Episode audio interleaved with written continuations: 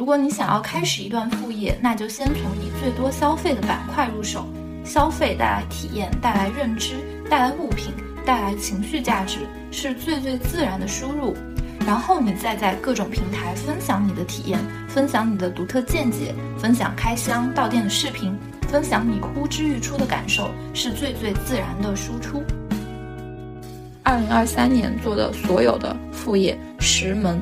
知识付费三门，总共赚了七千左右；电商三门，总共赚了五千左右；咨询服务一门，总共赚了两千左右；广告两门，总共赚了七千左右；卖技能一门，总共赚了五千左右。最最重要的，绝对不是说你做的这个事情它本身有多么的牛逼，有多么的新颖，最重要的反而是持之以恒的耐力。只要你做了超过二十期播客，就已经超过了百分之八十的播客主理人。大家好，欢迎收听满地找钱，我是本期节目的轮值主播依林妹妹。今天的节目是一期特殊的节目，为什么这么说呢？因为这是我的首次单口播客，没有邀请任何的嘉宾，也没有邀请 A I 工具，全部都是由我自己来口述的。为什么想要做单口呢？可能是之前听了一段时间的纵横四海，觉得一个人来陈述完整的主题很有意思，也能够复盘到很多东西。第二个原因呢，就是之前有一些听众会反馈依林妹妹的声音非常的 A I， 非常的平铺直叙，让人听不下去，包括说话速度也太慢了等等，所以新的一年我想要挑战一下自己。而这期播客的主题呢，我要来讲一下二零二三年我所做的十门副业。为什么想到做这一期节目？其实是因为之前刷到了一篇小红书，名字叫做老婆做了两年副业收入负九千九百九十九，然后它的封面图上面写的是老婆做过的副业努力到想给她磕头。我就点进去看这个老婆她到底做了几项副业呢？原来在两年里她一共做了六门副业，售卖穿戴甲，做自媒体博主，摆地摊，卖咖啡加奶茶，写稿，做电影解说视频和商业考察。然后我这么一看下来发现，诶，我这一年做的副业可不比这个帖子里的老婆少，我整整做了十门副业呢，要不我也做一期播客来口述一下我的经历吧，所以就有了这期节目。那么在开始节目的正片之前，我先来复盘一下我在二零二三年一共做了多少门副业，以及到底赚到了多少钱吧。这个数字是我干了十门副业，一共赚了二万六千元。接下来我将一条一条的拆解我到底做了哪些副业，以及这些副业的收获和我的失败经验谈，以及每门副业具体赚了多少钱。大家如果感兴趣的话，可以在 show notes 里面查看每一项副业在哪个位置，然后到感兴趣的地方去听。当然能够完整的听完这期节目更好啦。那么我先想总结一下，副业对我来说的意义是什么呢？我觉得副业其实对于一个打工人来说，它是一个现有收入的补充，虽然它可能在起步阶段不会有很大的收入，但是它能够给自己提供一个反脆弱性的空间。我如果只依靠自己的主业收入来维持生活的话，其实会很没有安全感，因为我不知道我什么时候就被裁了，也不知道我的主业收入能够维持多久。做一些副业对我来说是一个安全感的补充，也是一个对于主业收入的补充。此外呢，我们在生活中可能会有各种各样的想法，然后去把它从想法孕育到落地执行，这个转化过程是很能够带来个人成就感的。尤其你在公司里面做的很多事情是自上而下的，老板让你执行什么你就执行什么，没有太大的选择空间。但是做副业的时候，你的选择权还是比较大的，你想做什么就做什么，你想接什么样的单就接什么样的单，你今天不想做了你就不做了，而不是说在公司里什么都得听别人的。这个对我来说也是一个非常好的事情。此外，副业其实是对主业的一种反哺，因为我们在大公司、小公司任何的岗位上面做事情，你更加偏向于一个完整流程里面的螺丝钉，有的可能是比较重要螺丝钉，有的可能是没有那么重要的螺丝钉，有的螺丝钉生锈了，有的螺丝钉运转得很好，但是终究都是一个小小的环节。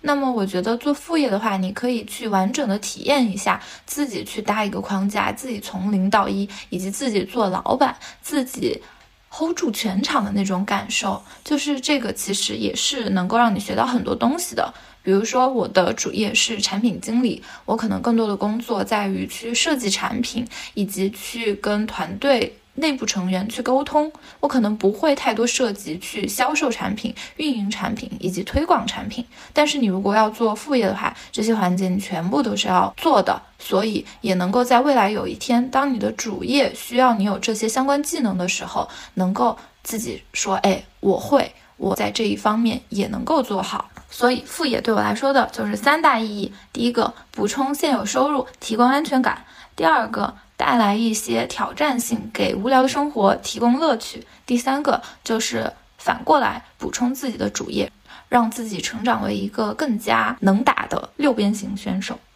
好的，那么第二个问题就是我到底做了哪些副业呢？这十门副业真的是非常可观，因为我一共涵盖了一二三四五五种副业模式。现在我就来给大家分开讲一讲吧。这五种模式分别是知识付费、电商、咨询服务、广告和售卖我的技能。知识付费呢，我一共做了三门。第一门是我的个人付费专栏，叫做六点智投学，后来我把它改名为了满地找钱。在这里我会总结一些我的个人成长经历，一些我对生活的思考，我对投资理财以及我对小事的体悟和感知，就是一个比较生活化然后也比较内倾的一个知识专栏。这个东西它没有那么强的功利性，订阅我的专栏的人可能他并没有什么强的目的想要去学习某一种东西，而是说他比较喜欢我这个人，认可我这个人，所以想要通过订阅专栏的方式来构建某种链接，我是这么理解的。六点智投学给我在二零二三年带来的收入大概是四千块钱。然后第二个知识付费叫做 A I 赋能指南。了解我的听众朋友们可能知道我的本职工作是 A I 产品经理，所以我会相对其他人来说更加去关注 A I 的一些前沿的知识以及运用，所以我可能会具有一些信息差。在二零二三年年初，大概是一月二月的时候，就是在微博上 ChatGPT 火起来之前，我其实就已经玩过这个东西，并且明白要怎么玩了。那个时候可能会有一些壁垒，比如说你要翻墙，比如说你要去申请 G P T 的账号等等，就对于普通人来说他可能需要一个理解成本，所以我当时就传了我的几个朋友，咱们一起把这个怎么用 G P T， 怎么把 G P T 弄成聊天机器人，以及 G P T 的运作原理，怎么把它弄到微信公众号上面去，把它系统的整理成了一个小册子。这个小册子呢，大概是在二零二三年二月还是三月的时候上线，对于那个时间点来说，这些知识还是相对来说比较新的，很多人可能还不知道 G P T 是什么，以及也不知道怎么用，所以我们这个东西卖的还不错。然后当时是一共卖了一万多块钱，一万多块钱分给团队里面的五个人，每个人的收入大概就是一千多，所以这两门知识专栏给我带来的收入是接近五千块。然后下一个的话就是录制切片直播卖课，嗯，这个是我跟我的一个好朋友叫做七七，我们一起做的。我们当时看到了一个还比较火的情感博主，然后我们就去录制他的直播切片，并且开了一个小红书的店铺，把一些这个情感博主的知识总结成了一个课程，然后把它卖出去，一份卖九十九，总共卖了快两千块钱。所以说知识付费的这三项我一共赚了七千块。好，讲完了知识付费。第二项我在做的事情就是电商了。电商其实就是卖东西，只不过相比你要在线下开店去盘下一个店做老板的流程来说，电商还是比较简单的。然后我一共做了三门电商，这里面并不是每一个都为我赚到了钱的。第一个就是我注册了一个店铺卖戒指，因为那段时间小红书在主力发展电商，我就看到了很多饰品号，他们卖一些耳环呀、手镯呀、戒指呀这些东西，并且把视频拍得非常的好看 bling bling 的，然后在下面挂一个链接就卖出去。我当时点开了一个账号，发现它有一个爆款，就卖了四万多条，每条的售价大概是二十多，我估算它的成本不会超过五块钱，所以我觉得这是一个非常好的盈利模式。就跟我的朋友七七，我们进了一些手镯和戒指来卖。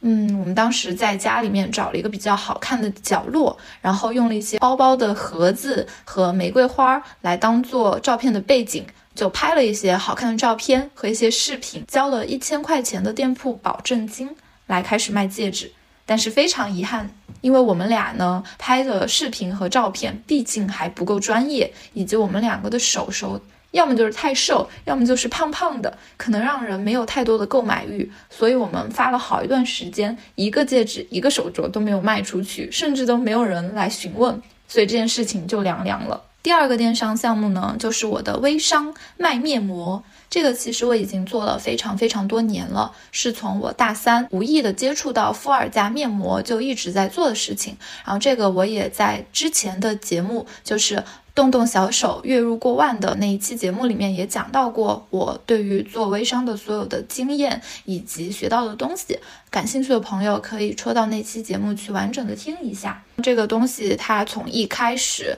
作为信息差，医院要卖一两百一盒，我可以拿到五十多的渠道货，并且在六七十的价格把它卖出去，来倒卖倒卖赚到一些钱。到现在这个价格已经非常的公开透明了，包括像李佳琦这样的头部主播也会经常组织团购医美面膜的活动，所以可能大家选择微商的这个意愿就越来越低。我的生意也就是在呈现一个每年都在下滑的状态，但是还是在接着做，靠一些熟客老客来赚一些微薄的收入。然后这个的话在二零二三年的总收入是五千左右。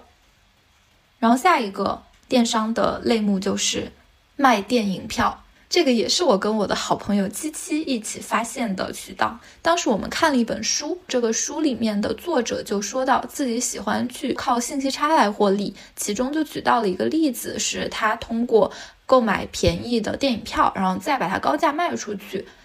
当然这个高价还是要比美团呀这些平台看到的要低一些的，来赚取差价。我们当时就想，我们要不要也考虑这种方式呢？于是就去找了电影票的渠道商，然后通过三百块钱买到了一个渠道。嗯，结果我们发现这个差价其实还是比较微薄的，我们一张可能顶多也就赚几块钱，但是要付出的人力成本还是挺高的，我们连把三百块钱的这个渠道费赚回来都还比较难，所以这件事情也是就没有后续了，这个也是没有怎么赚到钱的。所以做电商啊，选品非常的重要。我整整做了三个类目，却只有一个很多年前就已经在盈利的老类目还在给我带来持续的收入，也就是说发展电商是非常的不容易啊。下一个我做的副业就是情感咨询，因为我的本硕专业是心理学嘛，所以有些时候会收到一些朋友或者是极客上找到的我的人的相关的情感问题，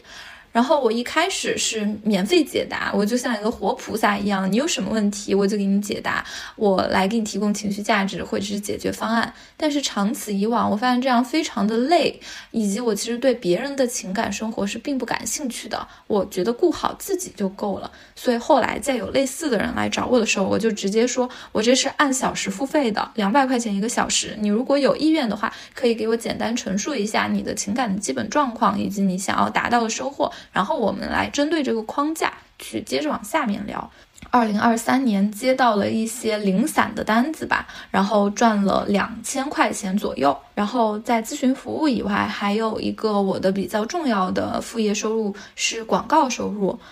分别是两个渠道，一个是蒲公英平台，就是我在小红书上做了一个号叫做宝藏播客挖掘机，在这上面我会分享一些我觉得听感比较好的播客，分享一些推荐语以及对于这个播客的感受和后续的体会，我把它总结成了非常垂类的帖子，当时就做出了几个爆款，点赞都是在几千的，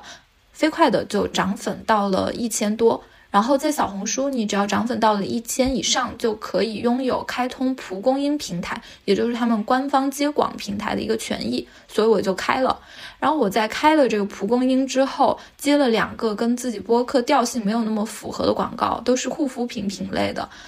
然后这两个图文直发的广告就给我的小红书账号带来了非常大的灾难，就是可能我的关注者们就开始感到懵逼，觉得哎，你这个博主不是之前在发一些播客推荐吗？怎么来了两个这么硬的广子？所以我后面的数据就变得非常的难看，就可能一条帖子都只有几十个人看，只有几个人点赞收藏，而且他们都可能是我的亲友。于是乎呢，这个号就被后台提醒说我的数据异常，并且收回了蒲公英平台的接单权限。我这个小红书号的累计赚到的钱就是二百多，那两条广告的广告费。除此之外，还接到了一些广告，是在什么上面接到的呢？就是在满地找钱的播客啦。大家也可以去回溯我们之前的历期节目，可能会发现我们和很多很多品牌的合作，比如说有护发品牌啦，有耳机品牌，有珠宝品牌，还有跟蚂蚁财富，这些品牌方都是会给我们提供到一些广告费的，然后我们以提供 show notes 露出以及口播的方式来赚钱。嗯，然后这个的话，在去年一共是收入了快要七千左右，这个是我跟我的搭子四字妹妹我们分摊之后是每人七千左右，所以我觉得这个对二零二三可能是我相对来说比较重要的一门副业。然后最后的一个副业就是卖技能，因为我在大二的时候，当时尝试着做一段时间的家教，做家教那个小孩其实挺喜欢我的，所以后来在我不再做家教的时候，他的妈妈也找到了我，说孩子还是挺希望能够每天跟着我一起练一练单词，然后锻炼一下口语的，不用说这个教的东西多么的硬核，主要是提供一个复习巩固，然后每天去培养一个语感的这么一个作用。所以我在二零二三年也会在下班之后偶尔会教教他的英语，每天大概半个小时，持续了几个月。后来实在是太忙了，加上孩子也中考结束了，所以这件事情就没有继续下去。然后这个是一共赚了五千左右，这就是我二零二三年做的所有的副业十门，知识付费三门，总共赚了七千左右；电商三门，总共赚了五千左右。咨询服务一门，总共赚了两千左右；广告两门，总共赚了七千左右；卖技能一门，总共赚了五千左右。那接下来呢，我就来给大家回答一下这几类副业，他们的商业模式是什么样的，以及他们分别的优劣势是什么。那我来分享的第一个类目就是知识付费，也是一种争议非常大的商业模式，因为有些人可能会觉得你只是说了一些观点，凭什么要收我们的钱？你只是分享了一些信息，为什么就要定那么高的价？但其实在我看来，知识付费本身它赚的钱就是信息差，真正的信息差是一定值钱的，觉得不值钱是因为你的能力够不上应用好这些信息。就比如说，你如果拿到了某个股市的内幕消息，那么你如果有很大的资金量，你就可以赚到很多钱。但是你如果就是只是一个自己的存款有几千块钱的，那么这个信息差对于你来说就没有太大的作用。这只是一个比较极端的例子，在其他的领域也是有应用的。就比如说我之前做的那个 A I 赋能指南里面的一些关于你如何应用 G P T 的完整教程，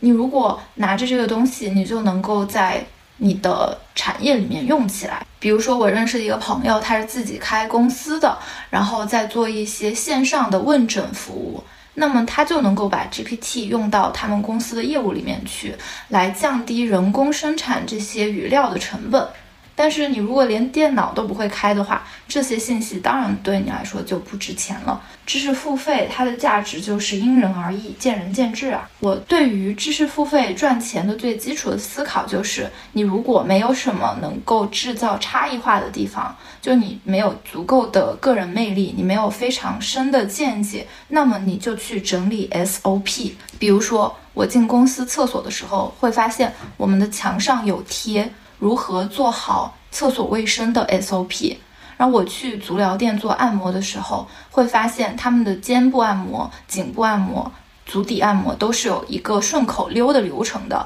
你把这些东西、把这些知识整理成 S O P， 就可以卖给相关的人，需要用好这些知识的人来进行一个变现。除了二零二三年，我在此之前还卖过我的考研笔记，因为我的专业是非常的冷门的，而且之前也没有相关的同学去分享过考研经历，我就拥有了长尾的绝对议价权。就我说要卖九百九十九，别人也得买，因为这个信息对于要考研的人来说是绝对有价值的。所以知识付费的关键是什么呢？就是找到那些有应用价值的信息，把它系统的整理出来，并且触达能够用好这些信息的人。讲了它的商业模式，我再来讲一下知识付费的优劣势吧。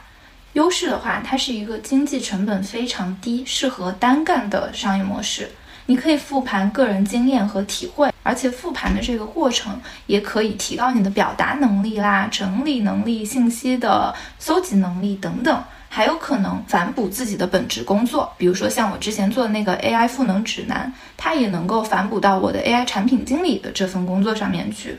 但是它的劣势也是相当多的，比如说每个知识付费的创作者，他可能都会遇到一个难题，就是我的东西只要被截屏了，就可能成为盗版。比如说我知道一个非常火的情感博主，他的一门课程是三千五百八的，但因为人人都知晓他，做他的盗版的人实在是太多了，所以说你如果去闲鱼购买他的课程，可能就只需要三块八，从三千五百八到三块八，这是一个多大的折扣啊。所以说呢，就是你如果要做知识付费，就需要不停的面临自己的信息被人盗版，然后被人无限的转发的这样一个风险。其次呢，它的还有一个劣势是容易被骂割韭菜，可能有一些找不到你这些信息价值的人就会说啊，你这些垃圾东西又不是出版社出版的，凭什么收我那么多钱，你就是割韭菜等等。然后这个的话，可能对于你的名声来说不是特别好的事情。还有就是知识它的更新换代的速度比较快，很难的形成个人特色。比如说 ChatGPT 刚刚火起来的那段时间，可能每个人都在整理相关的知识，你看到的所有信息都可能同质化程度很高，很可能形成赢家通吃的局面，就谁有名声谁有威望，那么他的知识产品就卖得最好，然后其他的小而美的这种产品就很难维持下去。那对我来说，知识付费它是一个对于个人成长非常重要的东西，因为我花了钱，我就会更加认真的去学习这些东西。除此之外，很多知识付费它是带社群的，你通过买这个课程结交到一批跟你有相同爱好相同诉求的人，我觉得这个对于我来说还是非常值得的。然后知识付费新的一年会发展的怎么样呢？我们再看看吧。下一个模式就是电商。电商的话，它的优势是模式比较多，选品也非常的丰富，你也不一定需要很大的开店成本。现在有很多的代理商，它是支持你一件代发的，比如说像我之前的医美品牌，很多都是我直接去给他们单子，然后他们就从他们的仓库帮我发货了，我就不需要花任何的钱去囤货。但是它的缺点就是你非常难做好这个选品工作，就像我做的三门电商，最后只有一门跑了下去一样，你非常难找到真正被客户需要的东西是什么，以及你也很难找到客源。你如果去小红书上面去发帖子啊，或者是去别的平台，他们都会有一定程度的限流，是不鼓励你把公开平台的客源导到你的微信上面去卖的。但是你要在公开平台去开店的话，你就面临着相当大的红海的竞争，并且要去符合它的一些相关规定，有可能要上传开店的资质等等，这件事情的操作就越来越难了。除此以外的话，你不仅难找到好的选品、好的客源，你还难找到比较低的供货的渠道。就好比说你做代购，你去专卖店里面买，然后加个一定的钱卖给别人，你可能赚二十块钱，但你如果是大代购，你能够拿很多很多货，这个时候可能你能够拿到专享价，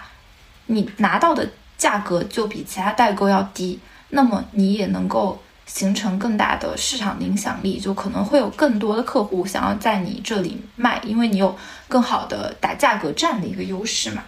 所以我觉得电商的话，这个是对于个人来说比较难做的一个商业模式。下一个的话就是咨询服务，咨询服务其实很简单，就是你首先要告诉别人你是做什么类型的咨询的，并且你要在公开渠道去宣传自己正在做的事情，这样你的客户才能找到你。然后在这样一个模式的情况下，你可以去售卖任何你觉得可能会有市场的东西，比如说情感咨询，比如说如何收纳整理的咨询，还比如说职业咨询、未来生涯规划的咨询等等。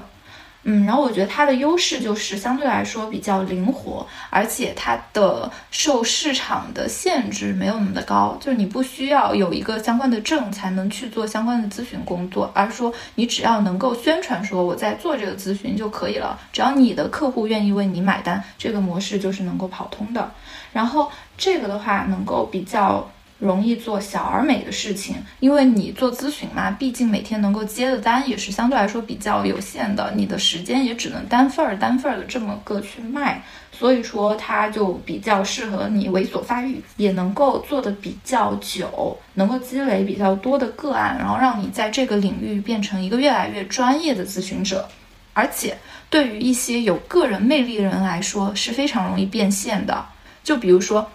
同样是做情感咨询的，我是一个连露面都没有露的一个小透明，另外一个是迪丽热巴坐在你对面说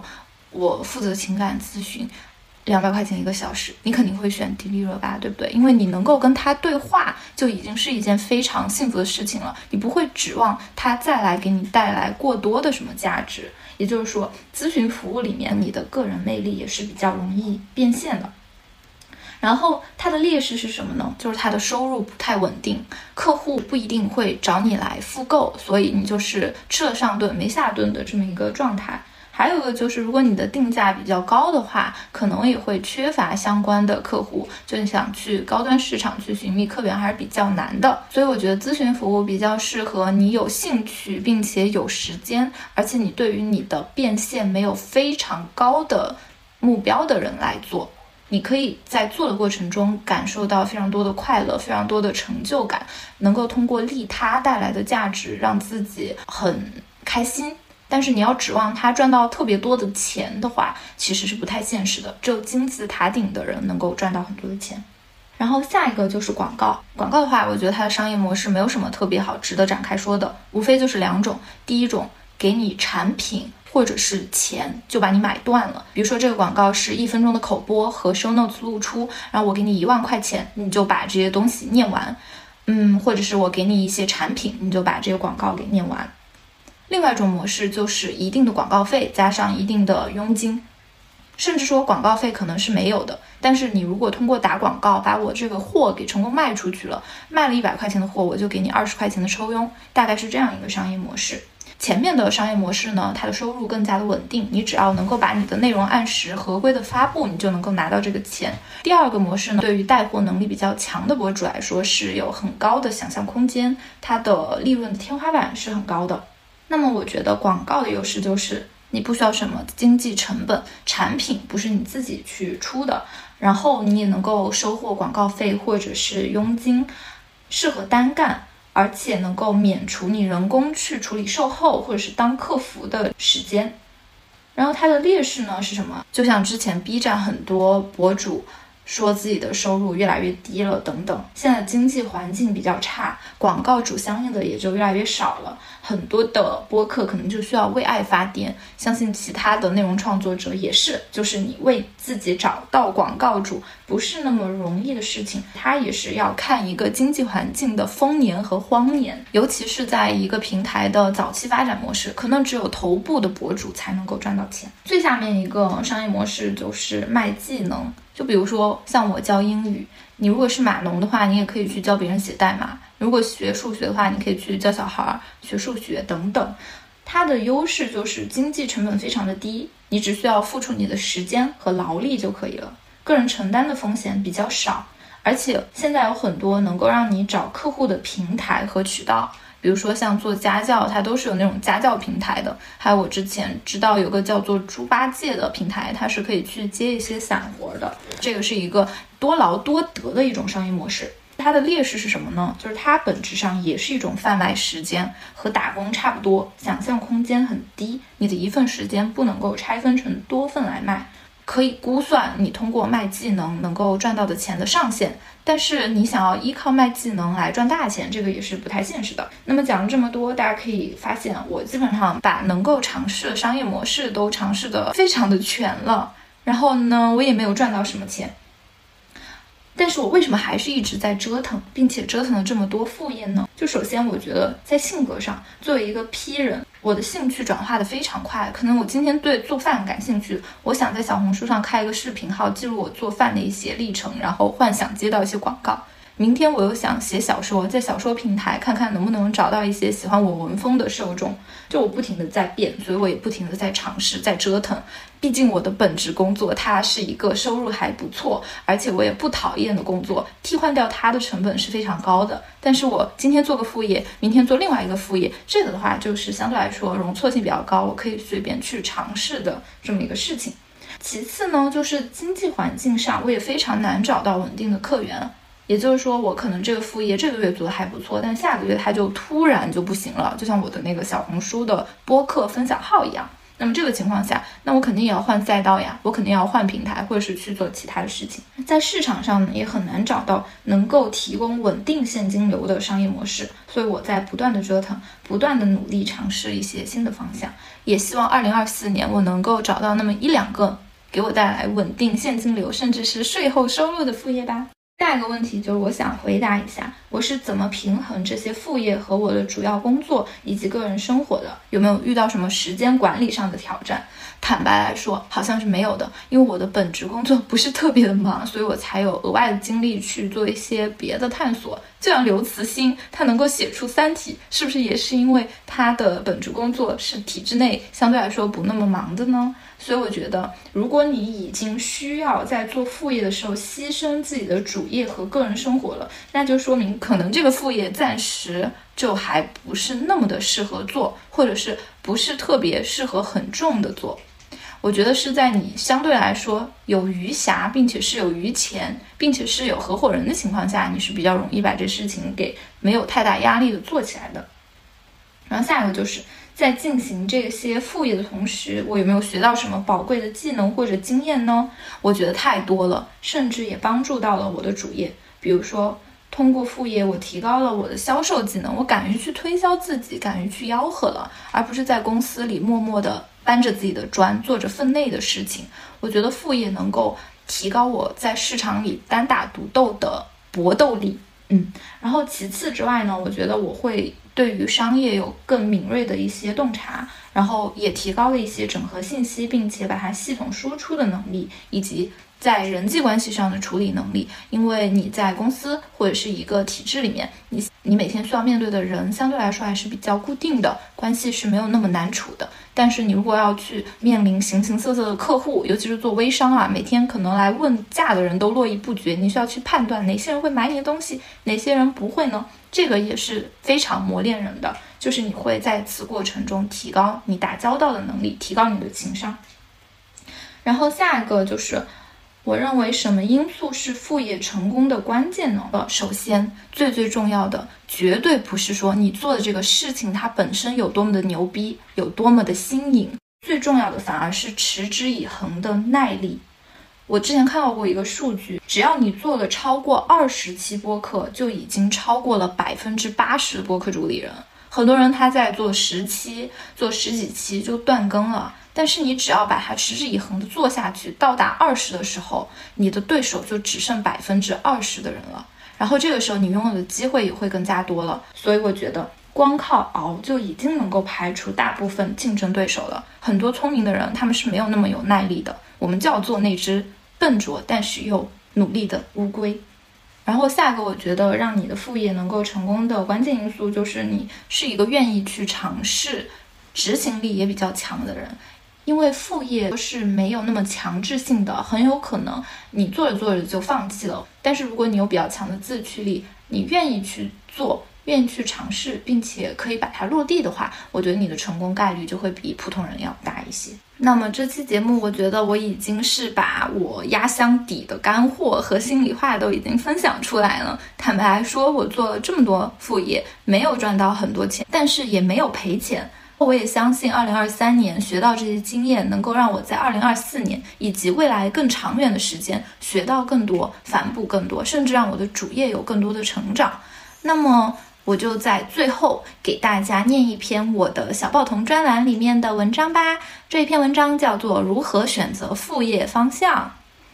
如果你想要开始一段副业，那就先从你最多消费的板块入手。消费带来体验，带来认知，带来物品，带来情绪价值，是最最自然的输入。然后你再在各种平台分享你的体验，分享你的独特见解，分享开箱到店的视频，分享你呼之欲出的感受，是最最自然的输出。如果你很爱健身，吃减脂餐，那就尝试做做健康博主。如果你很爱看书看课，那就尝试一边看一边总结你的读书笔记，做读书博主或者是知识付费的博主。如果你很爱和朋友聚餐或者打卡网红餐厅，那就不妨学一学摄影和 P 图技巧，来做一做探店的博主。如果你很爱做饭，那你可以买一口小锅拍打工人下班挑战十分钟吃上饭的视频。如果你很爱买各种新奇的东西，那就试试在垂直方向带货，卖卷发棒也能够月入五位数哦。用消费的输入来自然输出，更有可能做到财富情绪的双丰收，也更容易做到你在该领域的消费自由。好啦，那这期节目分享的内容就到这里了，也希望大家如果想做副业就尽快做起来，也选择到适合自己的商业模式，然后也能够快速的变现。祝你们二零二四年副业兴隆发大财。本期节目就到这里啦，拜拜。 I've got a record player that was made in two thousand fourteen, dyed my hair blue, it came out of C six sort of green. I like vintage dresses when they fall just below my knees, I pretend I scraped them climbing in the tree. I've got a record player that was made in two thousand fourteen, dyed my hair blue, it came out of C six sort of green. I like vintage dresses when they fall just below my knees, I pretend I scraped them climbing in the tree. I'm in an elevator, it's going down, down, down. I'll spend forever with my feet on the ground, but not now, cause I don't wanna do the wrong thing. Guess I gotta go and get famous for doing nothing. Crack a smile, crack a smile, stay a while, stay a while. Am I holding for applause? Is it gone? Is this on? I got a record player that was made in two thousand fourteen, dyed my hair blue, it came out of C six sort of green. I like vintage dresses when they fall just below my knees, I pretend I scraped them climbing in the tree. I got a record player that was made in two thousand fourteen, dyed my hair blue, it came out of C six sort of green. I like vintage dresses when they fall just below my knees, I pretend I scraped them climbing in the tree. I'm in the simulator, I'm doing A-okay, but every day is just rewind and replay. Not today, I'll head out to Monterey, throw my phone into the waves. Can you see it in my eyes? Am I finally awake? Crack a smile, crack a smile, stay a while, stay a while. I think the best is yet to come, so drink up and good luck. I've got a record player that was made in two thousand fourteen, dyed my hair blue, it came out of C six sort of green. I like vintage dresses when they fall